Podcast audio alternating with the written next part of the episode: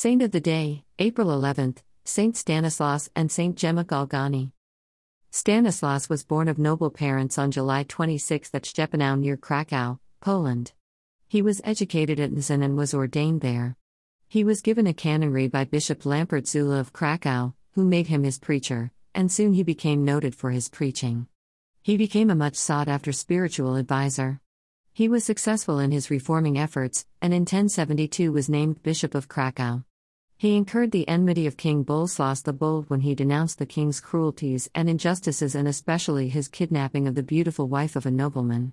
When Stanislaus excommunicated the king and stopped services at the cathedral when Boleslas entered, Boleslas himself killed Stanislaus while the bishop was saying Mass in a chapel outside the city on April 11. Stanislaus has long been the symbol of Polish nationhood. He was canonized by Pope Innocent IV in 1253 and is the principal patron of Krakow. His feast day is April 11th. Gemma Galgani was born on March 12, 1878, in a small Italian town near Lucca. At a very young age, Gemma developed a love for prayer. She made her first communion on June 17, 1887. As a pupil at the school run by the Sisters of St. Zita, Gemma was loved by her teachers and her fellow pupils. Although quiet and reserved, she always had a smile for everyone. Although a good student, she had to quit school due to chronic ill health before completing the course of study. Throughout her life, Gemma was to be favored with many mystical experiences and special graces. These were often misunderstood by others, causing ridicule. Gemma suffered these heartaches in reparation, remembering that our Lord Himself had been misunderstood and ridiculed. Gemma had an immense love for the poor, and helped them in any way she could. After her father's death, the 19 year old Gemma became the mother of her seven brothers and sisters.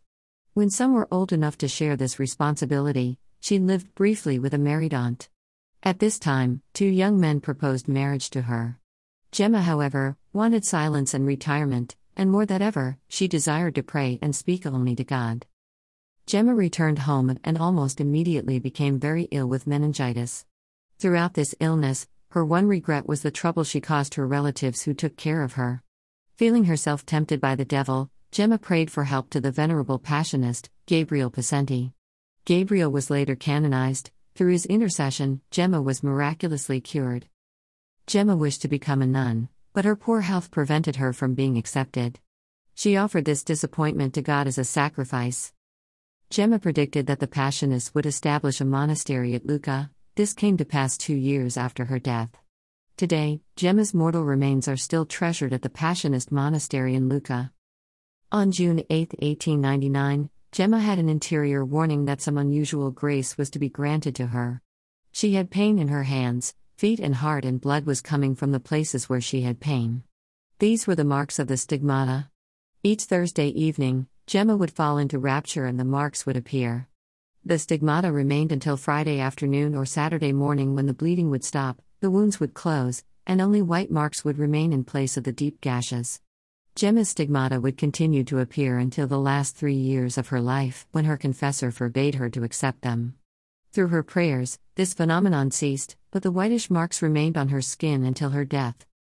Through the help of her confessor, Gemma went to live with a family named Giannini, where she was allowed more freedom than at home for her spiritual life. She had many ecstasies, and her words spoken during these raptures were recorded by her confessor and a relative of her adoptive family. At the end of her ecstasies, she returned to normal and went quietly and serenely about the family life. Gemma often saw her guardian angel, with whom she was on familiar terms. She often sent her guardian angel on errands, usually to deliver a letter or oral message to her confessor in Rome. During the apostolic investigations into her life, all witnesses testified that there was no artfulness in Gemma's manner. Most of her severe penances and sacrifices were hidden from most who knew her. In January of 1903, Gemma was diagnosed as having tuberculosis. She died quietly in the company of the parish priest, on April 11 at age 25. He said, She died with a smile which remained upon her lips, so that I could not convince myself that she was really dead. She was beatified in 1933 and canonized on May 2, 1940, only 37 years after her death.